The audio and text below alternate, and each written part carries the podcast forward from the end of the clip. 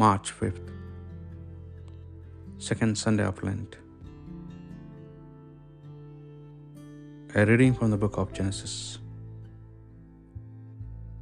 The Lord said to Abram, Go from your country and your kindred and your father's house to the land that I will show you.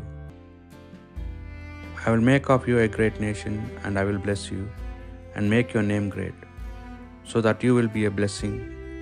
I will bless those who bless you, and the one who curses you I will curse, and in you all the families of the earth shall be blessed. So Abram went as the Lord had told him. The word of the Lord. Lord, let your mercy be on us as we place our trust in you. The word of the Lord is upright, and all his work is done in faithfulness.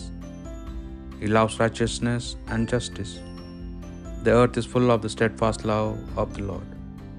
Lord, let your mercy be on us as we place our trust in you.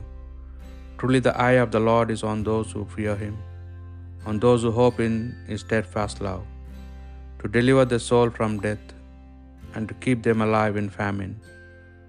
Lord, let your mercy be on us as we place our trust in you. Our soul waits for the Lord, he is our help and shield. Let your steadfast love, O Lord, be upon us, even as we hope in you. Lord, let your mercy be on us as we place our trust in you. A reading from the second letter of Timothy. Brothers and sisters, join with me in suffering for the gospel, relying on the power of God who saved us and called us with a holy calling, not according to our works, but according to his own purpose and grace. This grace was given to us in Christ Jesus before the ages began, but it has now been revealed through the appearing of our Savior Jesus Christ, who abolished death and brought life and immortality to life through the gospel. The word of the Lord.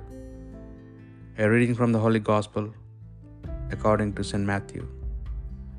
Jesus took with him Peter and James and his brother John and led them up a high mountain by themselves.